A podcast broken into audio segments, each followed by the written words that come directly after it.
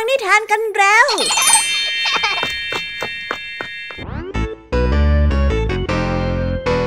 สวัสดีค่ะน้องๆ ยินดีต้อนรับเข้าสู่รายการคิสอาว รายการนิทานที่เต็มไปด้วยจินตนาการและก็ข้อคิดมากมาย เป็นรายการที่เป็นช่องทางให้น้องๆนนั้นได้เรียนรู้และก็เพลิดเพลินไปพร้อมๆกันค่ะ ในวันนี้ก็มีนิทานมากมายหลายเรื่อง ที่จะนำมาเล่าให้กับน้องๆได้ฟังอีกเช่นเคย เริ่มกันในช่วงของคุณครูไหว ที่ได้เตรียมนิทานเกี่ยวกับความวุ่นวายในครอบครัวหนึ่งที่พ่อไม่ฟังลูกและลูกก็ต้องออกจากบ้านไป แถมยังต้องไปเจอกับเหล่าโจรกับของวิเศษที่แสนจะประหลาดมากมาย เรื่องราวนิทานของวันนี้วุ่นวายใช้ได้เลยแหละค่ะ ถ้าน้องๆอยากจะรู้กันแล้วว่ามันวุ่นวายมากแค่ไหนกันนะ น้องๆต้องไปรอติดตามรับฟังกันในชื่อเรื่องว่า ครอบครัววุ่นวาย และนิทานเรื่องที่สองของคุณครูไหวเป็นเรื่องราวของเจ้าพึ่งที่เอาชนะคนอื่นได้โดยบังเอิญ แล้วคิดไปไกล เผลอหลงตัวเองว่าตนนั้นเก่งที่สุด แต่จะเป็นแบบนั้นจริงไหมนะ เจ้าพึ่งตัวเล็กๆ เนี่ย จะเป็นสัตว์ที่เก่งที่สุดในป่าได้จริงๆหรอ ไปพิสูจน์พร้อมกันในนิทานเรื่องชัยชนะชั่วครู่ ต่อกันในนิทานของพี่แยมมี่อีกสามเรื่องค่ะ ที่เตรียมกันมาเต็มพิกัดไม่น้อยหน้าคุณครูไหวเลยทีเดียวสำหรับในนิทานเรื่องแรกเป็นนิทานที่เกี่ยวกับชื่อ ความหมายของชื่อ ที่ไม่ได้ช่วยให้เจ้าตัวนั้นโชคดีเหมือนอย่างที่ความหมายชื่อบอกเอาไว้ เมื่อหนังของวัวหล่นไปในแม่น้ำจะเกิดอะไรขึ้นต่อนะ ไปฟังในนิทานเรื่องที่มีชื่อว่า ชื่อไม่ช่วย ส่วนนิทานอีกเรื่องหนึ่งของพี่แยมมี่เป็นเรื่องราวของความฝัน แต่ครั้งนี้ไม่ใช่ฝันของมนุษย์ทั่วไป แต่หากเป็นฝันของเหล่าสัตว์ขนปุย ไม่รู้เหมือนกันนะคะ ว่ายามที่เหล่าสัตว์นอนหลับกันขอกฟีกขอกฟีกเนี่ย พวกมันจะฝันเหมือนกับคนเราฝันหรือไม่ ต้องไปรอติดตามกันแล้วล่ะค่ะ กับนิทานที่มีชื่อเรื่องว่า ความฝันยามหลับปุ๋ย นิทานเรื่องที่สามของพี่ยามีก็น่าสนใจไม่แพ้กันเลย เมื่อนิทานเรื่องนี้ได้บอกว่า โลกที่เราอยู่กันทุกวันนี้เป็นโลกที่ถูกกอบกู้มาแล้ว เราจะย้อนกลับไปฟังก่อนหน้านั้นว่าเกิดอะไรขึ้นกับโลกทำไมถึงต้องกอบกู้กันนะ แสดงว่าแต่ก่อนนี้ต้องมีเรื่องราวที่ย่ำแย่มากๆเลยละสิพี่เองก็อดสงสัยไม่ได้ คงต้องไปรอรับฟังพร้อมกับน้องๆ ในนิทานที่มีชื่อเรื่องว่า ความงามพลิกโลกกันแล้วล่ะค่ะ นิทานสุภาษิตในวันนี้ เช้าวันนี้เจ้าจ้อยนั้นนั่งทำการบ้านที่โรงเรียน เพราะว่าในเมื่อคืนนั้นมัวแต่ดูละครจนลืมทำการบ้านทำให้ครูที่เดินผ่านมาเห็นเกิดความสงสัย และได้ยกสำนวนนั่งเทียนมาบอกกับเจ้าจ้อยถึงการทำการบ้านแบบไม่ตั้งใจเอ๊สำนวนนั่งเทียนที่ว่านี้จะมีความหมายว่าอย่างไรกันนะ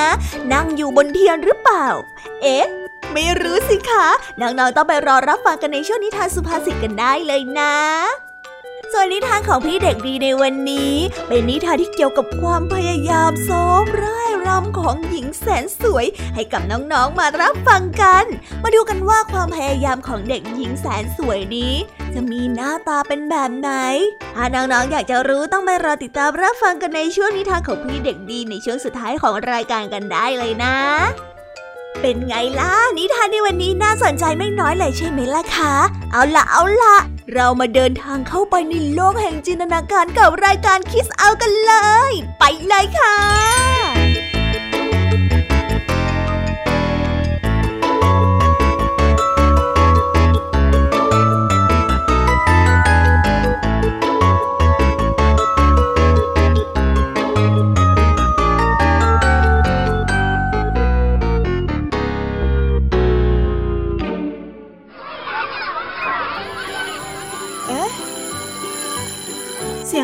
แล้ว อุ้ยต้องไปเข้าเรียนแล้วล่ะค่ะ ไม่รอช้า เราไปหาคุณครูไหวกันเถอะ ไปกันเลย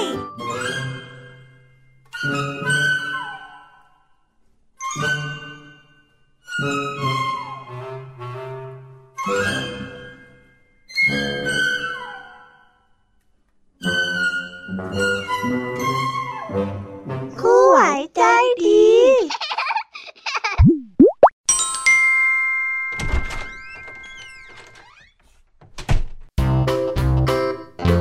สวัสดีค่ะเด็กๆ ยินดีต้อนรับสู่ช่วงคุณครูไหวนะคะ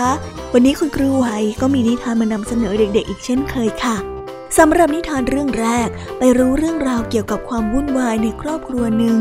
ที่มีผู้เป็นพ่อไม่ไว้ใจลูก และเข้าใจโลกแบบผิดๆคิดว่าลูกของตนนั้นเป็นคนโกหก จนได้ตัดสินใจไล่ลูกชายออกจากบ้าน และการที่ถูกไล่ออกจากบ้านในครั้งนี้ ก็นำเหตุการณ์ประหลาดหลายอย่างมาสู่ครอบครัว ไปติดตามรับฟังกันดีกว่าค่ะ ว่าเหตุการณ์ประหลาดที่จะเกิดขึ้นนี้เป็นอย่างไร ในนิทานที่มีชื่อเรื่องว่า ครอบครัววุ่นวาย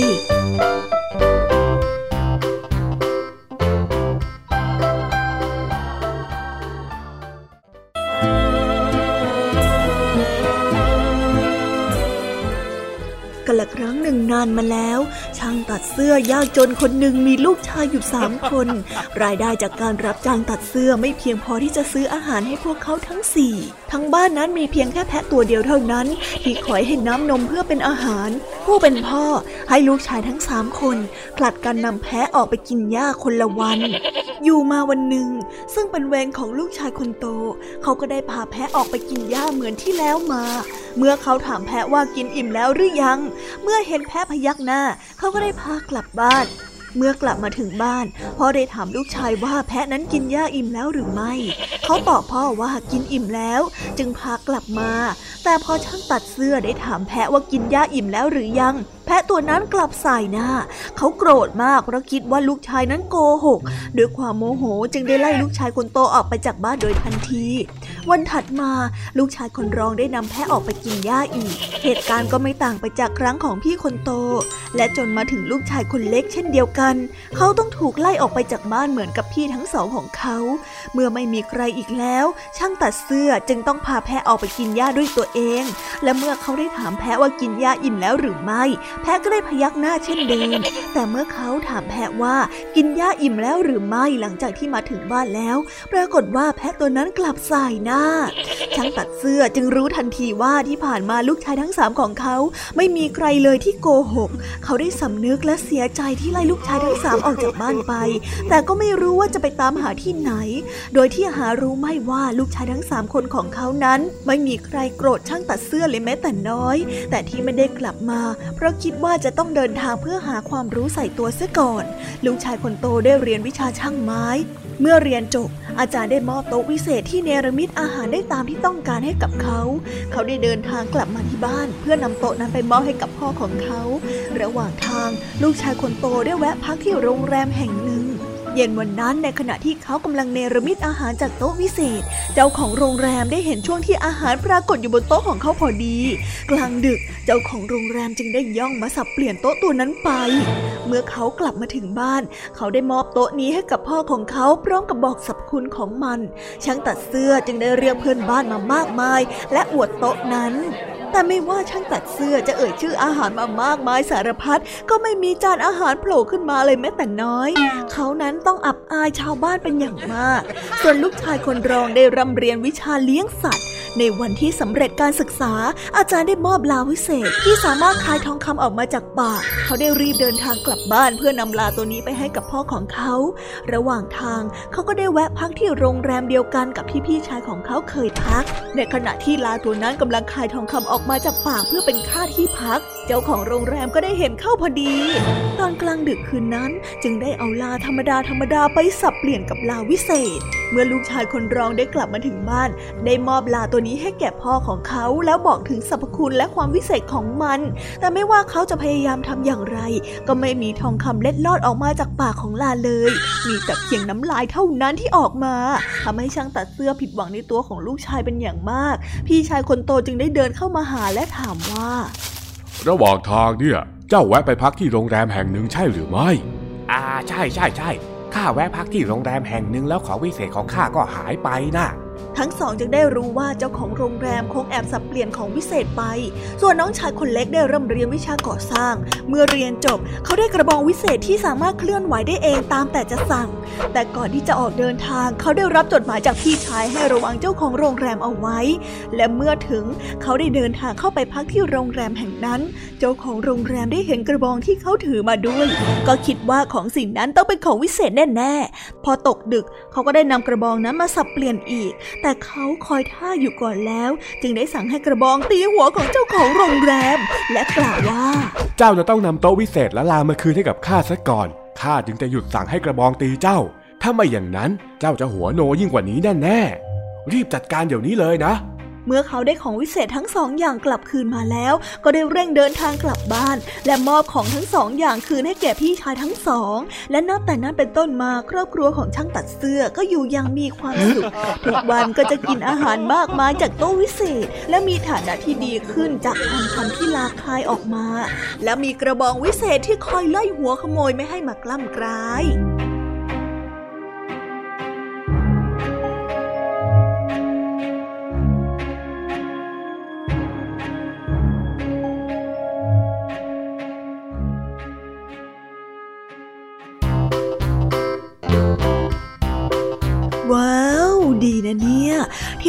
ายทุกคนในครอบครัวก็หาทางแก้ไขปัญหาได้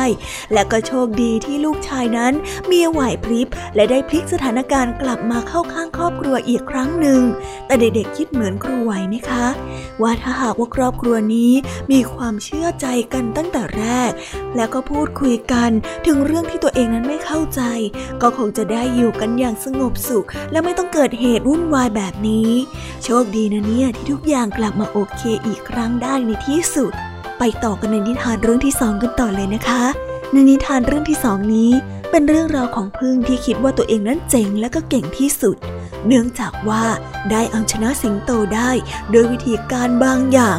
ซึ่งนั่นทำให้มันหยิ่งยโสในตัวเอง และเที่ยวมีเรื่องกับคนทั่วทั้งป่า แต่ว่าเจ้าพึ่งตัวเล็กๆนี้ จะเก่งกาจได้สักขนาดไหนเชียวนะ ถึงกับเอาชนะสิงโตได้ น่าสงสัยจริง ๆ เลยนะคะ งั้นเราไปรับฟังพร้อมๆ กันในนิทานเรื่องชัยชนะชั่วครู่ ไปรับฟังกันเลยค่ะ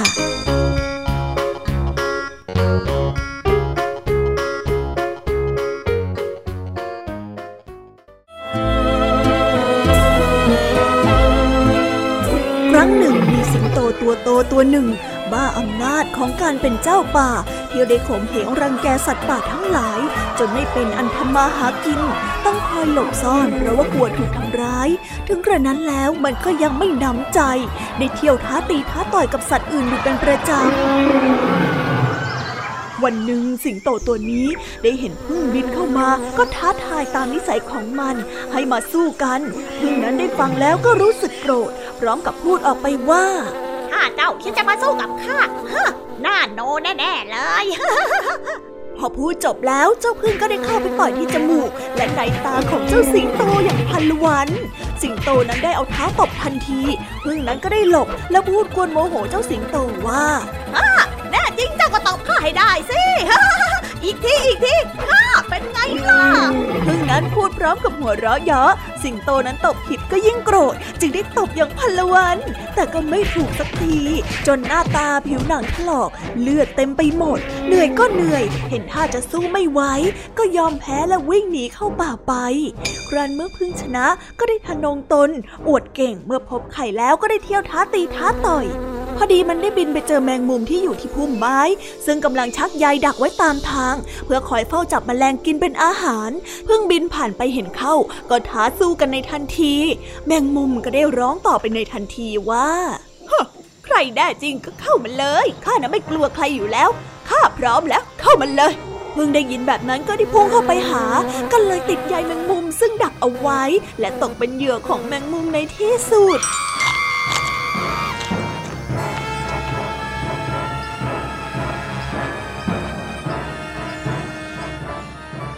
นิทานเรื่องนี้จึงได้สอนให้เรารู้ว่า เหนือฟ้าก็ยังมีฟ้า เหนือยอดหญ้าก็ยังมีคนย่ำนะคะ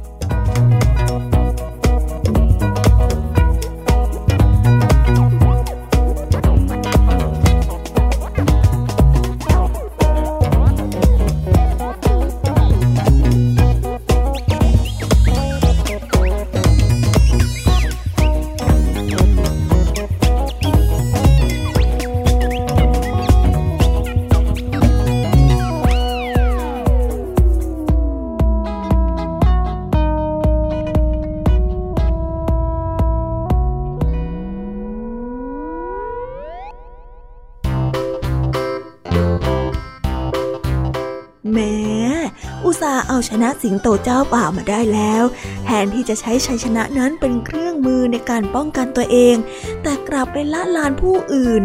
และเอาแต่พูดให้คนอื่นนั้นหมั่นไส้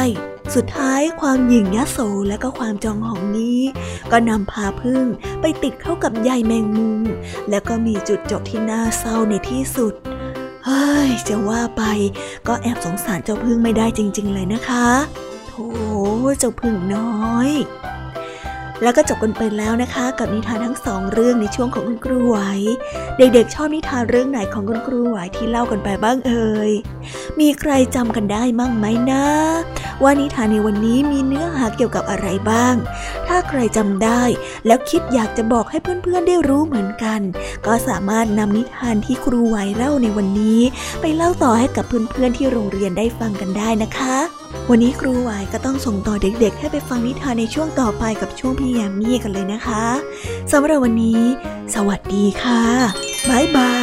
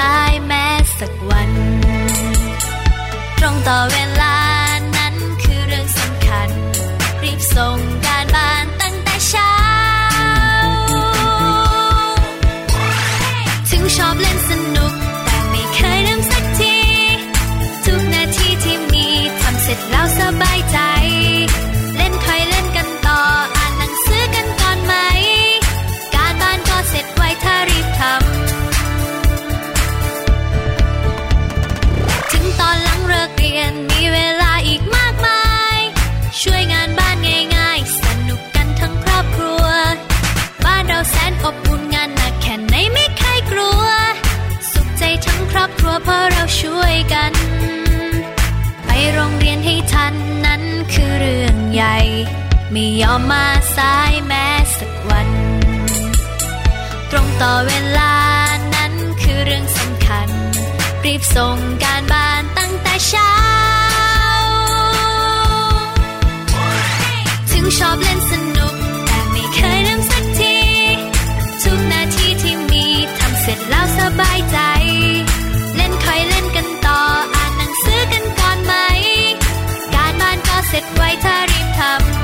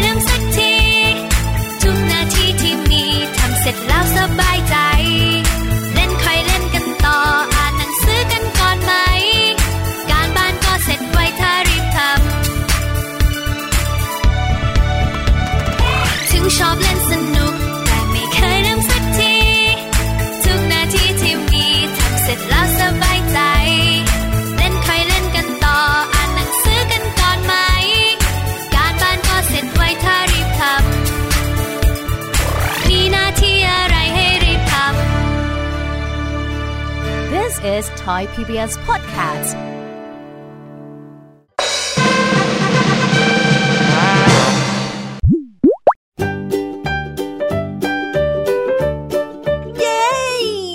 ในที่สุดก็ได้พบกันแล้วนะคะน้องๆ ถึงแม้ว่าจะห่างกันแค่แป๊บเดียว พี่ยามีก็คิดถึงน้องๆวันนี้พี่ยามีได้เตรียมนิทานมาเล่าให้กับน้องๆได้ฟังกันเยอะแยะเต็มไปหมดเลยละค่ะ เริ่มจากเรื่องแรก ซึ่งเป็นเรื่องราวเกี่ยวกับชื่อและก็ความหมายที่ไม่ยั่งยืนของเจ้าหนังวัวที่หล่นลงไปในแม่น้ำแต่ก็ยังคิดว่าชื่อของตนเองนั้นทำให้ตัวเองนั้นรอดพ้นแต่มาดูกันค่ะว่า ธรรมชาติอย่างสายน้ำที่เชี่ยวกราดนั้น จะปล่อยให้เจ้าหนังวัวหนีรอดออกไปได้หรือเปล่า ติดตามรับฟังกันในนิทานที่มีชื่อเรื่องว่า ชื่อไม่ชื่อ วย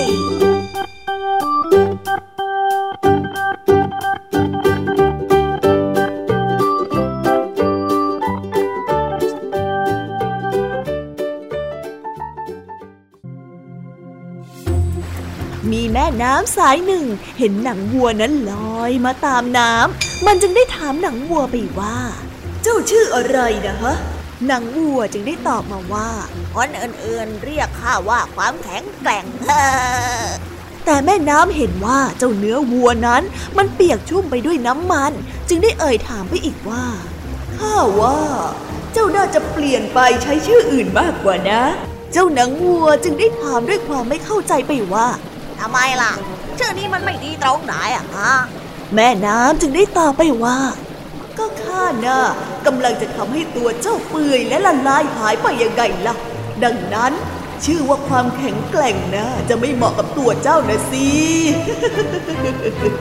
หลังจากนั้นเจ้าน้ำจึงได้ทำการวน วนไปรอบๆเจ้าหนังวัว จนเจ้าหนังวัวนั้นเปื่อยและละลายหายไป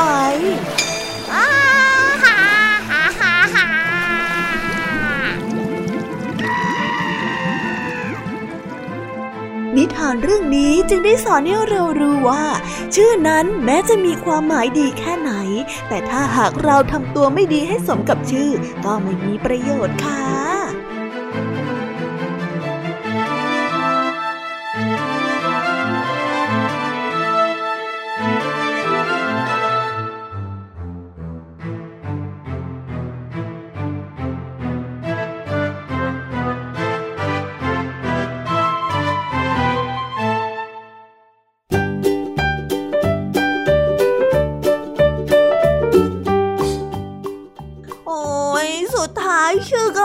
ช่วยจริงๆ นะคะ ไม่ว่าความหมายของชื่อจะเป็นดีหรือว่าเป็นร้าย ก็ไม่สามารถที่จะหลีกเลี่ยงความจริงไปได้ แถมธรรมชาตินั้นก็ยังทำอย่างเต็มที่ จนทำให้หนังวัวที่หล่นลงไปในแม่น้ำหายว่าไปกับตา นี่แหละนะ พลังของธรรมชาติเนี่ยแข็งแกร่งที่สุดไปเลย ฟังความจริงเกี่ยวกับธรรมชาติกันไปแล้ว มาลองฟังพลังแห่งความฝันกันบ้างดีกว่าค่ะน้องๆนิทานในความฝันนั้นจะเป็นอย่างไร และเหล่าสัตว์จะฝันเหมือนกับเราหรือไม่ เอ เป็นคำถามที่น่าสนใจเหมือนกันนะคะเนี่ย เจ้าหมู เจ้าไก่ เจ้าลา หรือเจ้าแมว หรือว่าเจ้าสัตว์อื่นๆ จะมีความฝันกันไหมนะ ในยามที่หลับมันจะคิดอะไรกันอยู่ ถ้า น้องๆอยากจะรู้กันแล้ว ไปฟังนิทานในเรื่องนี้กันเลยค่ะ ที่มีชื่อเรื่องว่า ความฝันยามหลับปุ๋ย เดี๋ยวเจ้าสัตว์ตื่น ไปรับฟังกันเลยค่ะ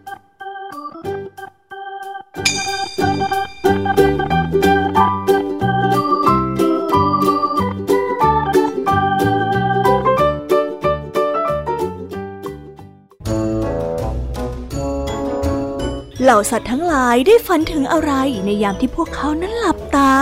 พวกมันจะฝันเหมือนกับที่เด็กๆ ได้ฝันอยู่กันหรือเปล่านะ เจ้าลานั้นยังคงฝันถึงรถลาก และฟางนุ่มๆที่มันเคยกินอยู่ทุกวัน เจ้าหมูน้อยยังคงฝันถึง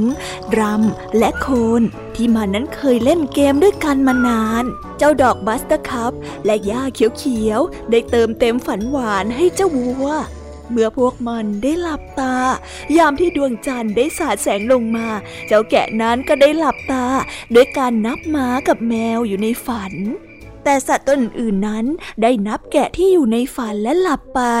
แมวน้อยนั้นยังคงฝันถึงปลาที่มีรสชาติที่หวานหอมที่เป็นของโปรดปรานของตัวมันเองง และได้วิ่งไล่หนูอย่างสนุกสนานเฮฮา ไก่โต้งก็ยังคงฝันถึงยามเช้า และการได้คันเสียงดังก้องฟ้า เพื่อประกาศให้ทุกคนรู้ว่าตัวเองนั้นยิ่งใหญ่แค่ไหน หรือว่ามันจะฝันถึงแม่ไก่ ที่เดินจูจีวางมาดูสง่างาม เหล่าสัตว์ทั้งหลายฝันถึงอะไร ในยามที่พวกมันนั้นหลับตา มันยังคงฝันเหมือนกับเด็กๆหรือไม่ และน้องๆล่ะคะ ฝันถึงอะไรกันบ้าง อย่าลืมบอกพี่ยามีกันนะ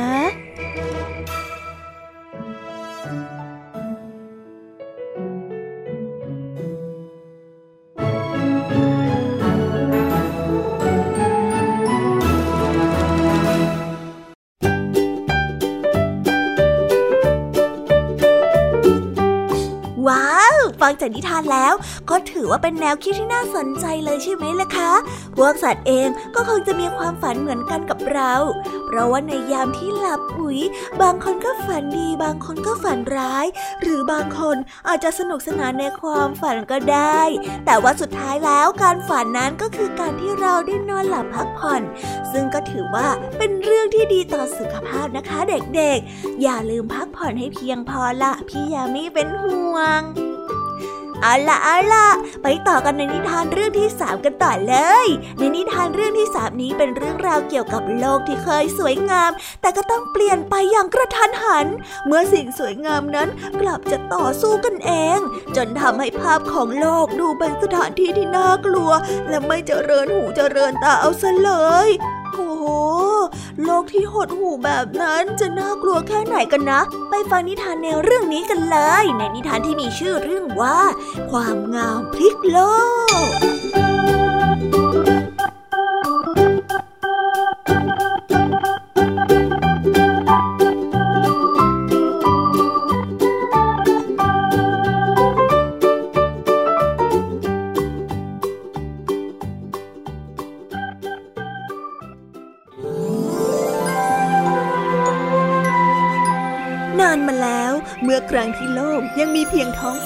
และพื้นดิน โลกแห้งแล้งกันดารและขาดสีสัน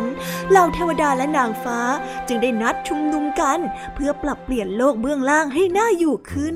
เราจะสร้างต้นไม้และดอกไม้ให้กับโลกเบื้องล่าง เพื่อให้เกิดความสวยงามขึ้นบนพื้นผิวโลก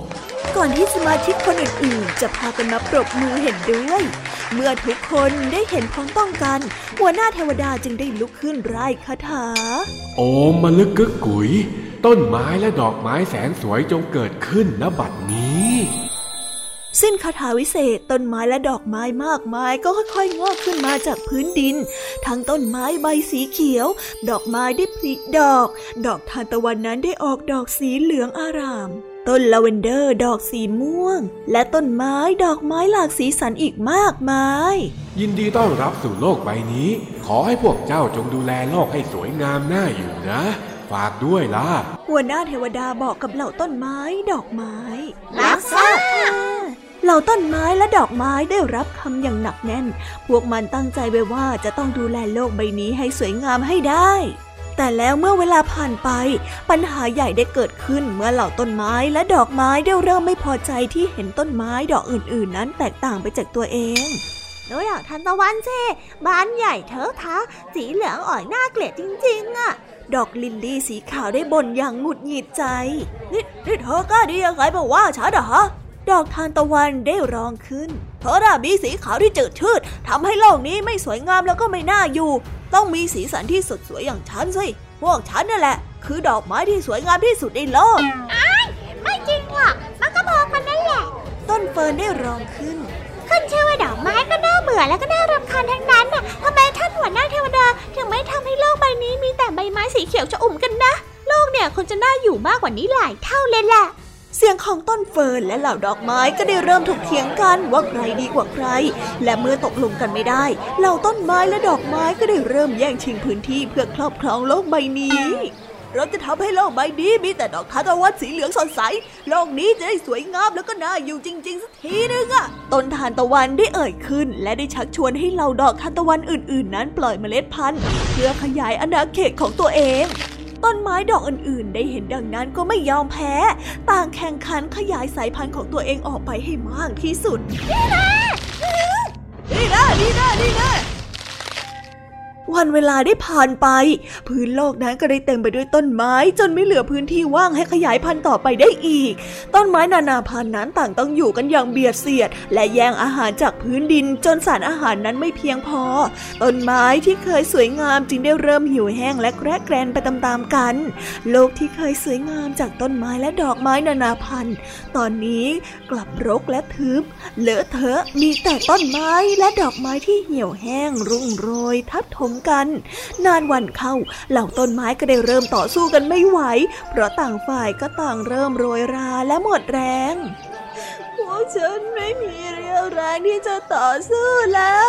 อีกไม่นานก็คงจะต้องเหี่ยวเฉาแล้วก็ต้องจากโลกใบนี้ไปแน่ๆต้นลาเวนเดอร์ได้กล่าวอย่างอ่อนแรง ฉันคิดว่าคงจะไม่มีใครรอดจากสงครามในครั้งนี้หรอก อีกไม่นานพวกเราต้องเหี่ยวเฉากันหมดแน่ๆโลกนี้คงกลับคืนสู่ความแห้งแล้งดังเดิม ดอกไม้อีกดอกได้กล่าวขึ้นฉันก็คิดอย่างนั้น พวกเราต่อสู้กันแทบตายกลับไม่มีประโยชน์อะไรเลย ต้นเฟิร์นได้เอ่ยอย่างอ่อนล้า จริงด้วย ต้นทานตะวันที่ไม่เหลือกลีบให้สวยงามได้เอ่ยขึ้น ฉันขอโทษนะที่เริ่มก่อปัญหา หากย้อนเวลากลับไปได้ ฉันจะไม่ทำอย่างนั้นอีก และแล้วต้นทานตะวันนั้นก็ได้เริ่มร้องไห้ขอโทษทำให้เหล่าต้นไม้ต้นอื่น ๆ นั้นต่างพากันร้องไห้ตาม ไม่นานนักเสียงร้องไห้และสะอึกสะอื้นของเหล่าต้นไม้ดอกไม้ที่ใกล้จะหมดเรี่ยวแรง ก็ได้สอดประสานกันขึ้นมาอย่างแผ่วเบา ท่ามกลางความเย็นย่ำค่ำคืน ความสิ้นหวังของเหล่าต้นไม้และดอกไม้ที่รอการโรยรา ได้จากโลกใบนี้ไป เมื่อยามเช้ามาถึง แสงตะวันอุ่นๆ ได้สาดส่องลงมาบนต้นไม้นานาพันธุ์ที่เหี่ยวเฉา หัวหน้าเทวดาได้ปรากฏกายขึ้น ก่อนที่จะร่ายคาถาเบาๆ โอ้มลึกกึกกึ๋ยต้นไม้และดอกไม้แสนสวย จงฟื้นคืนชีพขึ้นมาอีกครั้ง สิ้นเสียงของหัวหน้าเทวดา ผืนดินที่เต็มไปด้วยต้นไม้ที่เหี่ยวแห้ง ก็ได้กลับมามีชีวิตชีวา ต้นไม้ที่โรยราได้กลับคืนขึ้นมาใหม่อีกครั้ง พื้นดินที่เต็มไปด้วยต้นไม้รก จนไม่เหลือพื้นที่ ถูกจัดสรรปันส่วนอีกครั้ง นี่พวกเราไม่เหี่ยวแห้งกันแล้ว ดีใจจังเลย ต้นทานตะวันได้ร้องขึ้นอย่างประหลาดใจ ก่อนที่จะหันไปมองเพื่อนๆต้นไม้ต้นอื่นๆ ที่ดูตื่นเต้นดีใจไม่แพ้กัน ข้าเฝ้าดูพวกเจ้าอยู่นานและดีใจมากที่พวกเจ้าสำนึกได้ ข้ากลับมาที่นี่เพื่อให้โอกาสพวกเจ้าอีกครั้ง หวังว่าคราวนี้ พวกเจ้าจะดูแลโลกให้มีความสวยงามน่าอยู่ได้จริง ๆ สักทีนะ หัวหน้าเทวดาได้เอ่ยขึ้นอย่างพอใจ เหล่าต้นไม้และดอกไม้ได้ยินดังนั้น ก็เลยรีบรับคำอย่างหนักแน่นรักษา ทั้งหมดตั้งใจว่าจะทำหน้าที่ของมันให้ดีที่สุด พวกมันจะทำให้โลกนี้สวยงามและน่าอยู่โดยการแบ่งปันพื้นที่อยู่ร่วมกัน และนับตั้งแต่นั้นจนถึงทุกวันนี้ โลกใบนี้จึงได้เต็มไปด้วยดอกไม้และต้นไม้หลากหลายสายพันธุ์ผลิดอกออกผลอยู่ร่วมกัน สร้างความสุขใจให้กับสิ่งมีชีวิตมากมาย และต้นไม้ดอกไม้ก็ไม่เคยทำสงครามกันอีกเลย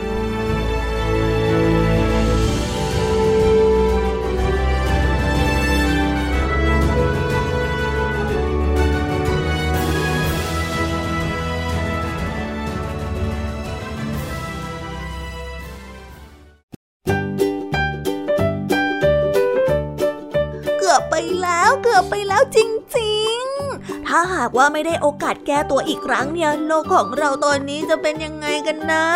โลกที่ไม่มีธรรมชาติ ไม่มีแม้กระทั่งดอกไม้ ไม่มีความสวยงามคงไม่ได้อยู่แน่ๆเลย พวกเหล่าดอกไม้ก็เนี่ยนะ แย่งชิงอำนาจกันไป แย่งชิงอำนาจกันมา เพื่ออะไรก็ไม่รู้ โชคดีนะคะ ที่เทวดาได้ให้โอกาสอีกครั้งในการแก้ไข ให้โลกนั้นกลับมาสวยงามเหมือนเดิม ถ้าม่อย่างนั้นแล้วก็ เราต้องอยู่กันอย่างห่อเหี่ยวแน่ๆเลย อย่าลืมว่าโลกและธรรมชาตินั้นเป็นสิ่งที่สวยงาม ที่เราจะต้องรักษาและก็ต้องร่วมแรงร่วมใจกันดูแลนะคะน้องๆ จบไปแล้วค่ะสำหรับนิทานทั้งสามเรื่องในช่วงของพี่แยมี่ ถึงเวลาของนิทานสุภาษิตที่ว่าวันนี้ดูเหมือนว่าเจ้าจ้อยนั้นจะไม่ยอมทำการบ้าน และต้องมานั่งทำที่โรงเรียน ครูพลที่เดินผ่านมาเห็นจะจัดการยังไงกับเจ้าจ้อยของเรากันนะ ถ้าอยากรู้กันแล้วไปรับฟังนิทานสุภาษิตกันได้เลยค่ะ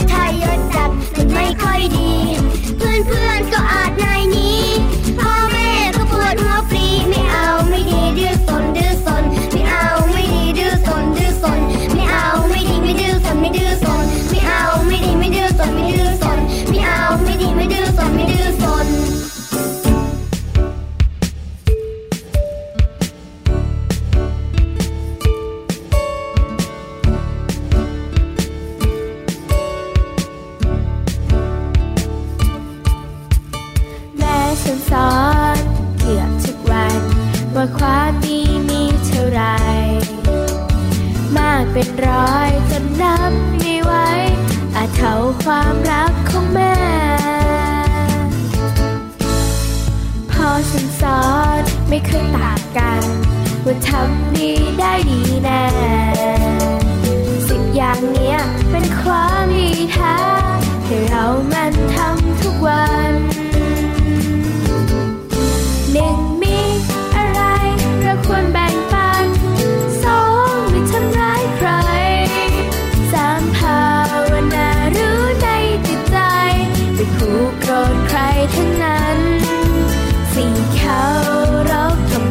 up. Ooh.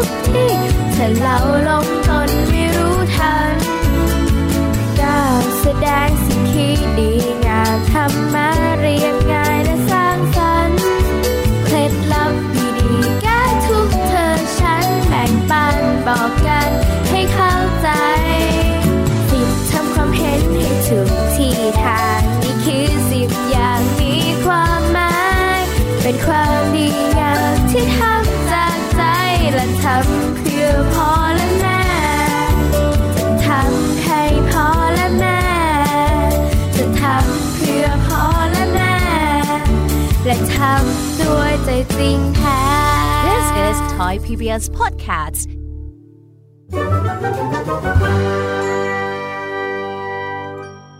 นิทานสุภาษิต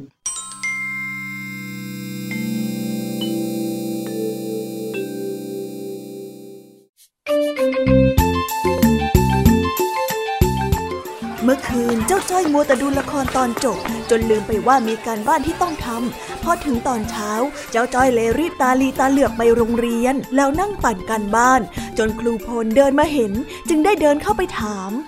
อ้าวจ้อย มาโรงเรียนแต่เช้าเชียวนะเนี่ย เออครับครูพลเออคือว่าวันนี้ผมอยากมาดูความสะอาดของห้องนะครับ อ๋อ รีบมาทำเวรว่างั้นเถอะ ใช่ครับเอ่ออะไรทำนองนั้นนะครับ แล้วนั่นเขียนอะไรล่ะนะ่ะท่าทางดูรีบๆนะเราอะฮะ ปิดบังอะไรอยู่หรือเปล่าเนี่ยเออเออไม่มีอะไรครับ ผมไม่ได้ปิดบังอะไรเลยผมก็แค่เขียนบันทึกความเรียบร้อยนะครับงั้นเหรอ ครับ อ่า งั้นครูขอดูความเรียบร้อยของเธอหน่อยสิ เออเออจะดีเหรอครับครู แต่นี่มันก็เป็นแค่บันทึกเองนะครับ ดีสิ ครูจะได้รู้ว่าวันนี้เนี่ยห้องเรียนของเราเรียบร้อยหรือเปล่า ถ้าไม่เรียบร้อยครูจะได้ปรับปรุงแก้ไขยังไงล่ะเอออะไรการไม่ได้เหรอ ครูขอดูหน่อยสิคือตอนนี้ใกล้จะเข้าแถวแล้ว ผมต้องรีบออกไปเตรียมตัวเข้าแถวก่อนนะครับ ไปแล้วครับ อืม ดูมีพิรุษน่าสงสัยมากๆเลยนะเนี่ย เป็นอะไรกันนะเจ้าจ้อย จากนั้นก็ได้เวลาเข้าแถวตอนเช้า พอถึงเวลาเรียน ทุกคนก็ส่งการบ้าน ครูพลได้ตรวจการบ้านให้เด็กๆ จนมาเจอสมุดการบ้านของเจ้าจ้อย ที่พบว่ามีแต่คำตอบที่ผิดพลาด จึงได้เรียกเจ้าจ้อยมานั่งคุยด้วยอะไหนลองบอกครูสิว่าเมื่อเช้าที่ครูเห็นน่ะ มันคือสมุดอะไรกันแน่ อย่าโกหกนะ เพราะจริงๆ น่ะ ครูรู้คำตอบอยู่แล้ว เออ เมื่อเช้า คือสมุดการบ้านนะครับ แต่ว่าครูพลจะว่าจอยไม่ได้นะครับ เพราะยังไงซะก็ถือว่าผมทำการบ้านส่งนะ ถึงจะทำตอนเช้าแต่ก็ไม่ได้หมายความว่าไม่ทำนี่นะ แหม หัวหมอซะด้วยคำพูดคำจาของเธอเนี่ยนะ แต่ทำมาส่งก็ไม่ได้หมายความว่าไม่ได้ทำผิด แถมยังเป็นการทำการบ้านที่ผิดอย่างไม่น่าให้อภัยซะด้วย เนี่ย ดูสิ เธอตอบอะไรก็ไม่รู้ ไม่ได้เกี่ยวข้องกับคำถามเลย เล่นนั่งเทียนเขียนมาแบบนี้เนี่ย มันลำบากคนตรวจรู้ไหมนั่งเทียนเหรอครับ เมื่อเช้านี้ผมไม่ได้จุดเทียนนะครับ แล้วบนเทียนก็ร้อนจะตายอะใครจะไปนั่งล่ะครับ ไม่ใช่แบบนั้น นั่งเทียนที่ครูพูดน่ะเป็นสำนวนไทยที่หมายถึงการพูดหรือเขียนโดยคิดเอาเองต่างหากเล่าอ๋อแต่ว่าผมก็ตั้งใจรีบมาทำการบ้านแล้วนะครับ แค่เวลามันไม่พอ ผมก็เลยต้องรีบเขียนเท่านั้นเอง เวลาวันนี้ไม่พอ เพราะว่าไม่ได้ใช้เวลาเมื่อวานให้คุ้มค่าใช่ไหมเออ เมื่อวานตอนค่ำๆทำอะไรไหนบอกครูหน่อยสิก็ดูละครตอนจบกับแม่นะครับ แล้วตอนเย็นล่ะทำอะไรฮะ ก็ไปเตะบอลกับเพื่อนๆนะครับ เห็นไหม ไม่มีเวลาจะใช้ทำการบ้านเลย พอเวลาเหลือน้อยก็ต้องรีบ จนไม่มีเวลาหาคำตอบที่ถูกต้อง ดูสิเนี่ย ข้อนี้ถามว่าดาวอังคารอยู่ไกลจากโลกกี่กิโลเมตร เธอก็ตอบว่าดาวเสาร์แบบนี้มันเกี่ยวกันไหมเนี่ยขอโทษครับครูไปไปไปเอาไปทำตอนพักเที่ยง แล้วตอนบ่ายก็เอามาส่งครูใหม่นะ ครูใหม่จะมีครูย้ายเข้ามาใหม่ล่ะครับ แล้วทำไมผมต้องส่งครูใหม่ด้วยอะยังยังยังจะกวนอีกนะ รีบไปเลย ก่อนที่ครูจะตัดสินใจทำโทษ เดี๋ยวเถอะเดี๋ยวเถอะครับ ขอบคุณที่ให้โอกาสผมแก้ตัวนะครับ คราวนี้ผมจะไม่นั่งเทียนเขียนมาแน่นอนครับ ดีมากดีมากงั้นก็ไปได้แล้ว ครับผม จบไปแล้วนะคะสำหรับนิทานสุภาษิตสนุกสนุกจากจอจอยจอบปัญหาของเรา แต่เดี๋ยวก่อนนะคะน้องๆอย่าเพิ่งรีบไปไหนนะคะ เรายังมีนิทานแสนสนุกจากน้องเด็กดีมารอน้องๆอยู่แล้ว ถ้าน้องๆพร้อมกันแล้ว เราไปฟังนิทานจากพี่เด็กดีกันเลยค่ะ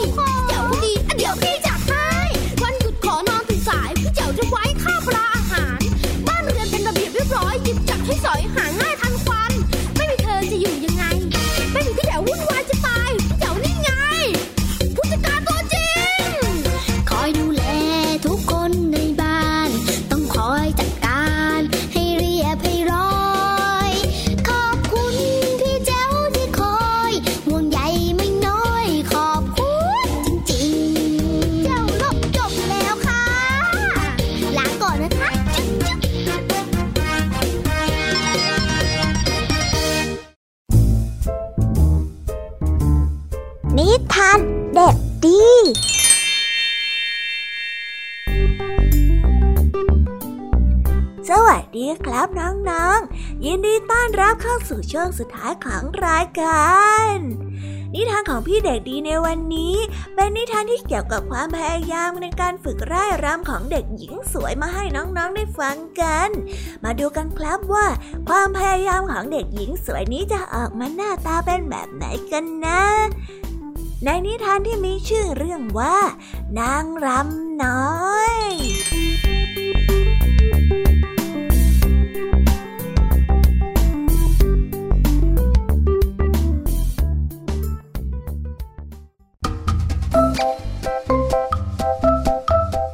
วย เติบโตและอาศัยอยู่ในคณะโขนมาตั้งแต่เด็ก สวยนั้นมีความฝันอยากจะเป็นนางรำได้สวมชดาสีทองสุกปลั่ง ได้ออกไปร่ายรำให้กับผู้ชมได้ดู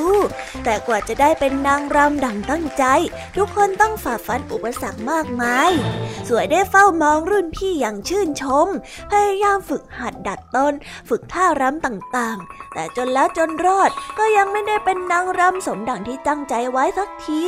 กระทั่งคิดว่าตนเองนั้นคงจะไม่มีความสามารถพอที่จะเป็นนางางรำได้ สวยนั้นเกิดจะล้มเลิกความตั้งใจไปแล้ว ถ้าไม่ได้รับกำลังใจจากนางรำคนหนึ่ง สวย สวยต้องอดทนนะ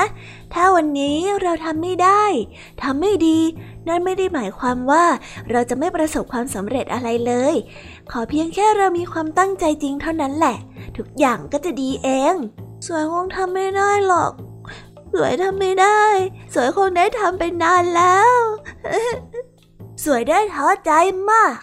อย่าลืมสิว่า เราน่ะต้องอดทน พี่เองก็ไม่ได้เกิดมาแล้วได้เป็นนางรำเลยสักหน่อย นางรำรุ่นพี่ได้พูดแบบยิ้มยิ้มพลางกับจับมือของสวยเอาไว้แน่น เด็กน้อยได้มีกำลังใจขึ้นอีกครั้ง สวยนั้นกลับไปฝึกซ้อม พยายามให้หนักขึ้น ใส่ใจมากขึ้น มีโอกาสก็ขอให้นางรำคนอื่นต่อท่ารำที่ยากขึ้นให้อีก จนวันหนึ่งหัวหน้าคณะที่ได้เห็นความตั้งใจของสวยมาโดยตลอด ได้เรียกให้สวยมาหา เดี๋ยวลุงจะให้เองเล่นจริงแล้วล่ะ เห็นพยายามมานาน ยังไงก็สู้สู้ๆล่ะ หัวหน้าคณะได้ยิ้มให้สวยอย่างยินดี ขอบคุณนะคะ ขอบคุณนะคะ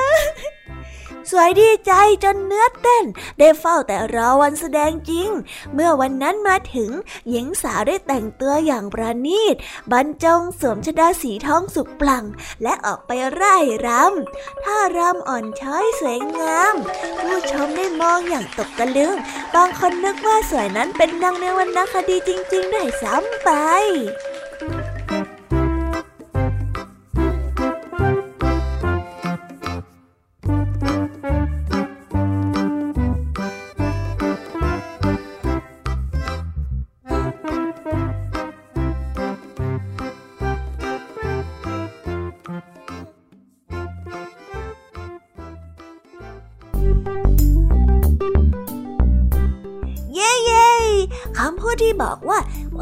ยายามอยู่ที่ไหนความสำเร็จอยู่ที่นั่น ยังเป็นเรื่องที่ใช้ได้จริงอยู่เสมอเลยนะครับน้องๆว่าไหม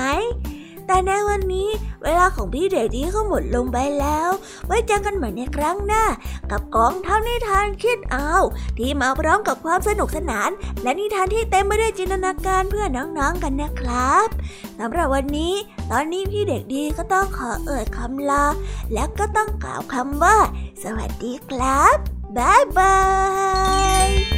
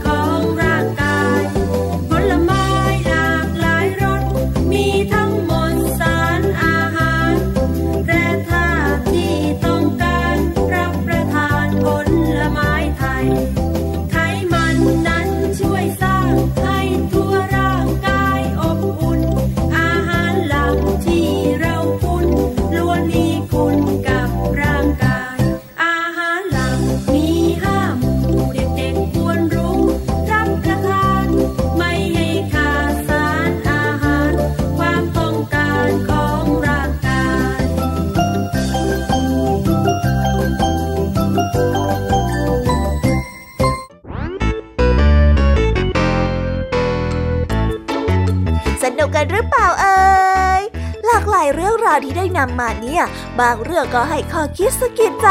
บางเรื่องก็ให้ความสนุกสนานเพลิดเพลิน แล้วแต่ว่าน้องๆเนี่ยจะเห็นความสนุกสนานในแง่มุมไหนกันบ้าง ส่วนพี่ยามีแล้วก็พ่องเพื่อนเนี่ยก็มีหน้าที่ในการนำนิทานมาส่งตรงถึงน้องๆแค่นั้นเองละค่ะ แล้ววันนี้นะคะ เราก็ฟังนิทานกันมาจนถึงเวลาที่กำลังจะหมดลงอีกแล้วอะหอย ยามีต้องคิดถึงน้องๆอีกแน่เลย แต่ไม่ต้องห่วงนะคะน้องๆ พี่ยามีเนี่ยขอสัญญาเลยว่า จะกลับมาพบกันใหม่พร้อมกับนิทานที่แสนสนุกแบบนี้กันอีกแน่นอนค่ะน้องๆ อย่าลืมนำข้อคิดดีๆ ที่ได้จากการรับฟังนิทานที่แสนสนุกของคุณครูไหว พี่ยามีลุงทองดีแล้วก็เจ้าจ้อย และก็นิทานจากพี่เด็กดีในวันนี้ไปใช้กันด้วยนะคะเด็กๆ เอาไว้พบกันใหม่ในวันพรุ่งนี้นะสำหรับวันนี้พี่ยามีต้องขอตัวลากันไปก่อนแล้วล่ะค่ะค่ะ สวัสดีค่ะ บ๊ายบายนะคะน้องๆ และพบกันใหม่ค่ะ